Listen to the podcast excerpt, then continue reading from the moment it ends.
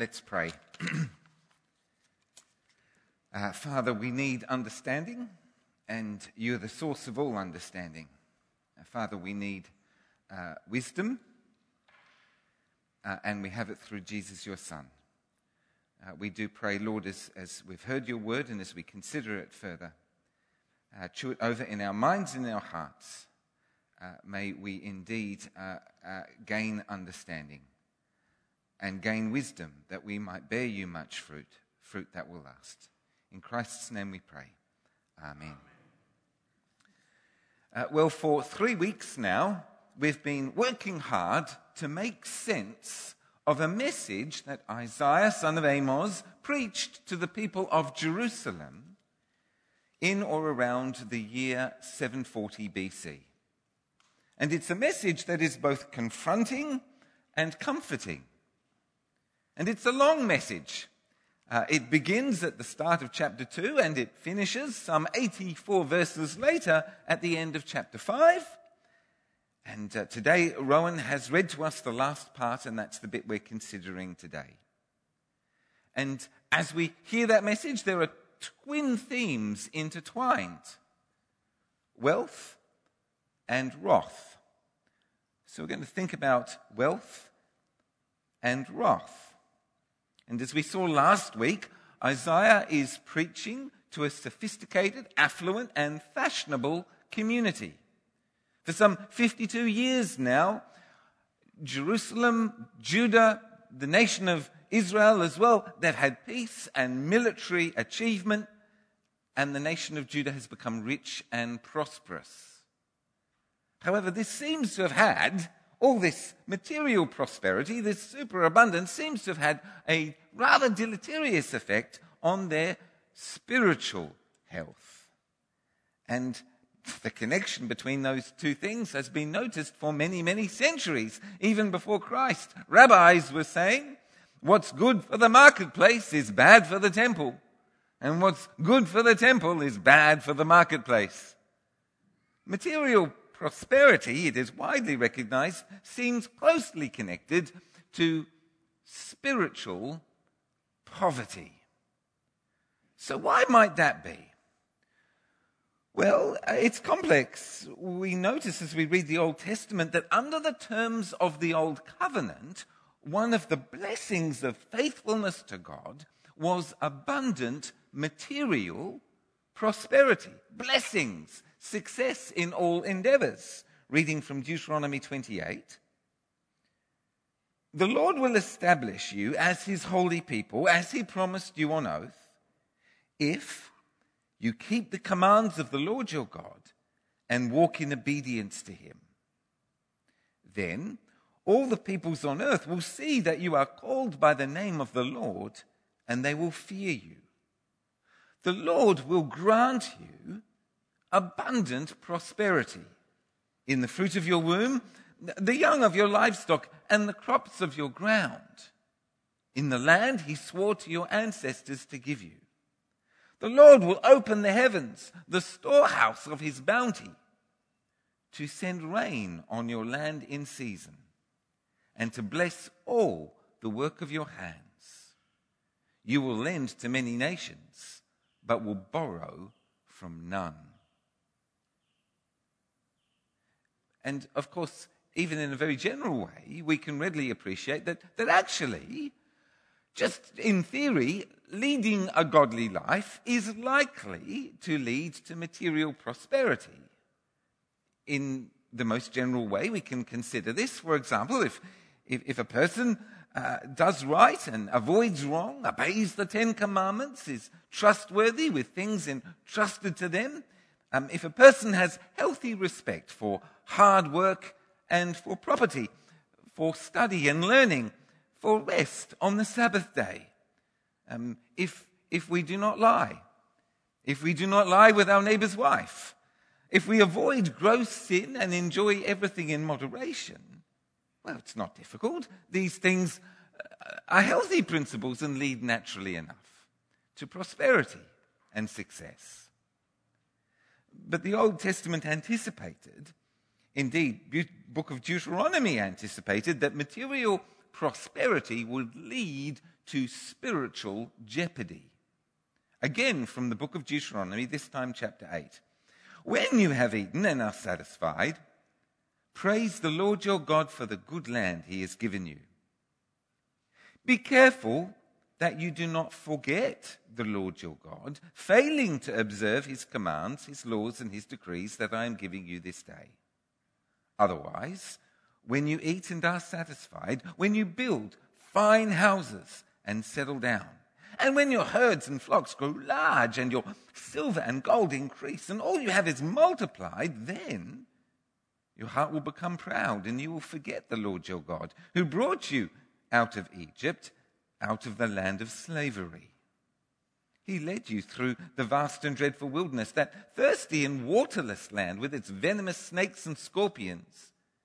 He brought you water out of hard rock. He gave you manna to eat in the wilderness, something your ancestors had never known, to, humble you, to test you, so that in the end it might go well with you. You may say to yourself, My power and strength of my hands has produced this wealth for me. But remember the Lord your God, for it is He who gives you the ability to produce wealth and so confirms his covenant, which he swore to your ancestors, as it is today. So, in some ways, following God may well lead to material prosperity, but prosperity leads us in turn to jeopardy. Uh, let's now return to the text uh, of Isaiah uh, chapter 5, and we may have noticed that that Isaiah is concluding his long oracle uh, first with a parable and then with a statement of six woes. The parable likens the nation of Israel to a vineyard.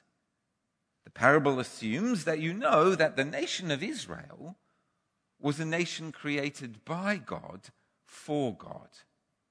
The Lord, uh, Isaiah says, my beloved one, he, he did everything needed he, he saved the descendants of Jacob from Egypt, where they were enslaved. He brought them up out of Egypt by way of miracles and signs, guiding and protecting and providing for them for 40 years of wilderness wanderings, establishing them in the land in fulfillment of the promises made to Abraham and then Jacob and Isaac. And indeed, um, Isaac and Jacob, so I reversed their order. Um, and indeed, blessing them there with a good land, a blessed inheritance, a land that they hadn't worked for, crops that they had not sown, a land flowing with milk and honey. The parable is at first um, a rehearsal of the vineyard's creation story. Verse 2 He dug it up and cleared it of stones. He planted it with the choicest vines. He built a watchtower in it and cut out a winepress as well. Then he looked for a crop of good grapes but it yielded only bad fruit. So it begins with a rehearsal of the creation story, but suddenly it transforms into a courtroom drama.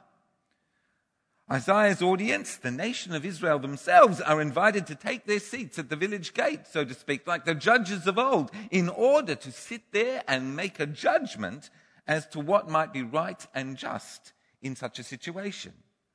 Now, you dwellers in Jerusalem and people of Judah, judge between me and my vineyard. What more could have been done for my vineyard that I have done for it? When I looked for good grapes, why did it yield only bad? The situation is clearly unjust and intolerable.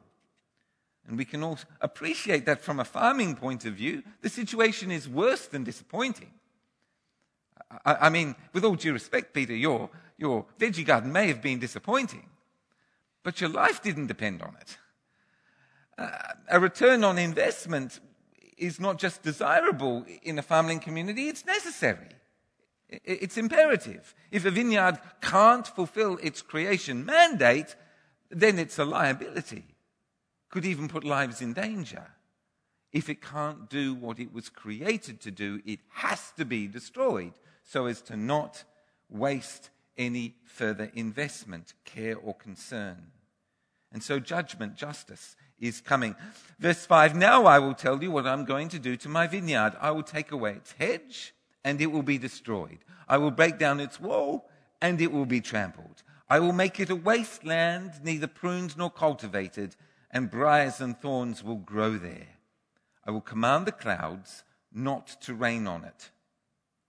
And uh, this is um, a forewarning of the desolation of the nation of Judah and the city of Jerusalem at the hands of the Assyrians in or around the year 701 BC, uh, roughly 40 years away, as Isaiah speaks, together also with the exile of the people of Judah as slaves by the hand of the Babylonians about a hundred years later after that. Verse 13, therefore my people will go into exile for lack of understanding. Those of high rank will die of hunger, and the common people will be parched with thirst. And verses 26 to the end of the chapter poetically describe an army advancing. God has whistled for the Assyrians, and they are coming. An army advancing irresistibly, unrelentingly, inexhaustibly, undauntedly uh, an overwhelming flood of archers, cavalry, and chariots, as irresistible as a great lion, as overwhelming as the ocean. The judgment of God declared in the parable and then detailed and unpacked by way of the speech of six woes. Woe to you, woe to those. Um, the word woe, by the way, simply means extreme sorrow. Um, from this from this, we get a clear picture as, as to what actually life was like for that wealthy elite of Jerusalem. They liked to invest in real estate, they built up impressive property portfolios, they liked parties, they liked music, they liked to drink or three. They were into fine wines and elaborate dinners. They had sophisticated tastes and could afford musicians at their banquets harps and lyres, pipes and timbrels. They were supremely self confident and thought that they had life all worked out. They were very impressed with their own schemes and clevernesses, their own way of understanding things. And um, there's a lot there that we recognize, isn't, isn't there? There's a heck of a lot that, that we recognize. Indeed, we are intimately familiar with it. Along the way, there are indications of the cost of that lifestyle and philosophy in terms of the suffering it wrought in other people's lives. Uh, people evicted or forced to become tenant farmers on land that, that once they'd owned and land that actually was their rightful inheritance, now evicted or perhaps tenants. Justice perverted, the guilty acquitted, while the claims of the innocent frustrated, bloodshed, cries of distress. But actually, if we're reading it through, we, we, we see that it is not it is not actually the suffering of the poor that drives this passage.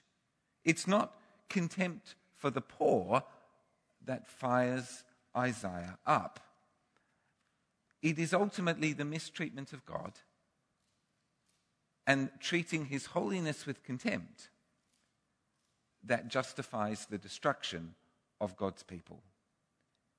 The mistreatment of people is, of course, horrific, but treating the holiness of God with contempt is something altogether vastly more important again. The horror of the text is that God has been treated unjustly. For they have rejected the law of the Lord Almighty and spurned the word of the Holy One of Israel. Therefore, the Lord's anger burns against his people. His hand is raised and he strikes them down. The mountains shake and the dead bodies are like refuse in the streets. The, the scale of God's anger here, his wrath, is, is unimaginable. Yet, for all this, verse 25 continues, his anger is not turned away. His hand is still upraised. And so the celebration of the text is that the glory and honor of God's holiness will be restored, it will be exalted. But the Lord Almighty will be exalted by his justice, and the holy God will be proved holy by his righteousness. The people have not acted justly, but God will. The people have not done righteousness, but God will. So then, returning to, for a moment to the theme of, of wealth, um, what's the problem with being rich? Uh, perhaps this would be, uh, perhaps this is a really important question uh, to ask. What is the problem with being rich? Well, I think we've seen enough now to answer that question. There's no problem with richness. There's no problem with being rich. There's no problem with wealth. There's no problem with money. It's just that human beings can't be trusted with it. Money is not evil, but people are. When we are materially comfortable to the point of abundance, it is easy. It is easy for all of us. When we are successful, it is easy for all of us to forget God. Or indeed, as we see in the passage, to just give him lip service it is easy to get proud and assume that we ourselves are the reason for our advancement, success, and achievement. Because deep down inside of us, what drives us is ultimately self preservation. Self preservation, self satisfaction, self actualization, whatever you want to call it, that, that is, it's all about me deep down. And that is so because I am, you are, we are sinful. If we weren't sinful, if sin wasn't there right at the core, it would be the holiness of God, His glory and honor, that would be our chief goal, our primary driver in everything. But because we are sinful, self preservation is what drives us. And in times of need, it just so turns out that self preservation drives us to God. We're aware somewhere of the utter hypocrisy of that, but the grace of God is big enough to cope with it. So self preservation, albeit sinful, drives us towards God to seek His forgiveness, His grace, His mercy, His salvation. Because we know down, we know deep down that only He can save us. And that's true. But when we find ourselves comfortable, when we find ourselves in times of abundance, and our preservation seems comfortably settled, there are no imminent threats, well, actually, then we allow ourselves the pleasure of forgetting God. And that is useful because we want to be our own gods and to be in control determining the course, making the plans, seeing them succeed, meeting our own needs. We will find meaning and purpose, we imagine, in the satisfaction of all these appetites. This is, of course, sinful and evil.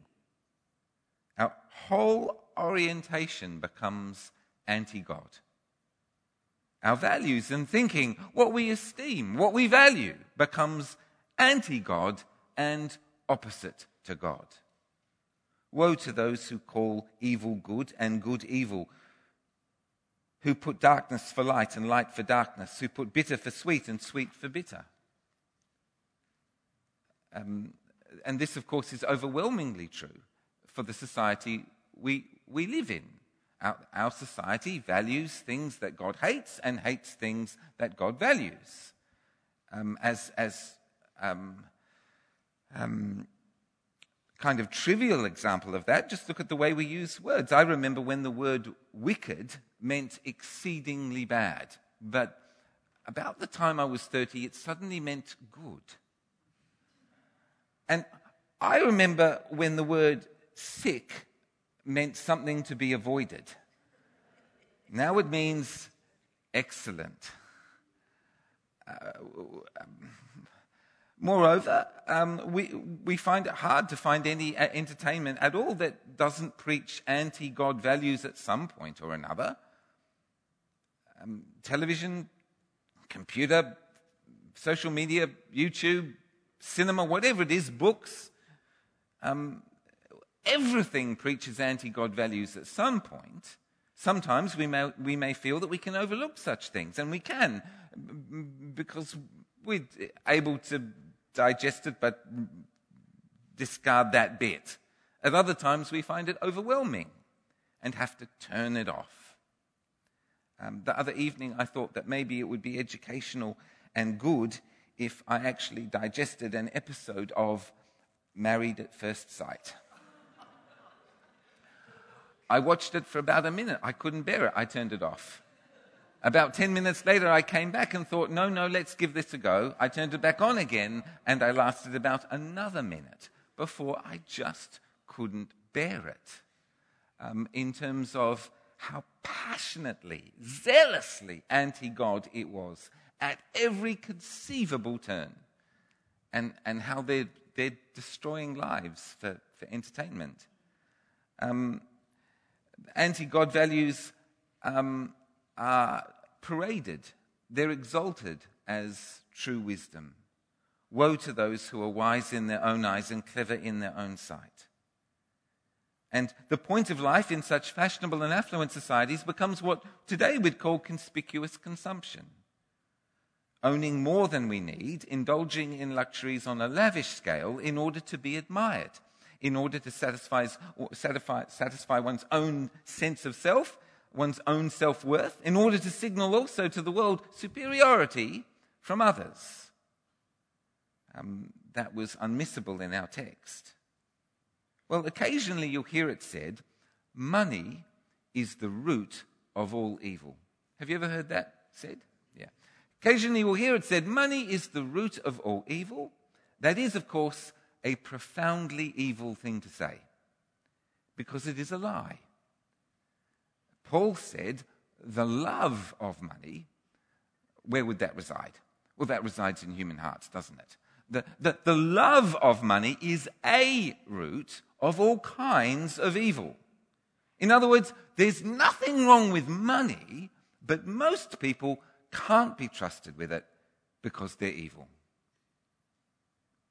Is, is there a solution to this terrible state of affairs? Well, thankfully there is, and it's outlined in our passage, and it is the complete destruction of God's people.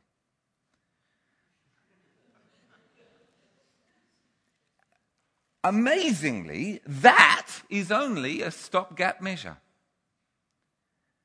The stopgap measure is outlined, outlined, in our text today, at least for 8th century uh, BC Judeans. It will involve, just to pick out the verbs, it will involve, this stopgap measure will involve removal, destruction, eviction, trampling, desolation, desiccation, starvation, humiliation, burning, and blowing away. God has whistled for the Assyrians possibly the most brutal and savage of all of the ancient world's armies, and they are coming running. Verse 25 again Yet for all this, his anger is not turned away, his hand is still upraised. The destruction of the vineyard, the destruction of God's people, is not enough to placate the fierce anger of God. Something more is needed. Something more than this stopgap measure, the destruction of Israel. Fortunately, as Christians, we know what it is. And we're not guessing. We know exactly what it is, definitively and with certainty. And Isaiah knows what it is, and he's going to detail it for us later on in his book in very fine detail. It's not in the text, but he will get to it, what, what, what the true solution is. Because what's needed is the cross of Jesus Christ. Yet for all this, his anger is not turned away, his hand is still upraised. The, the destruction of sinners those who rebel against God's right to rule, those who treat God's holiness with contempt, the destruction of sinners only partially, but not fully, satisfies the justice of God. Ultimately, only God can handle the wrath of God. And Jesus died on the cross as God handling his own wrath. The matter being de- dealt with, in sense, internally.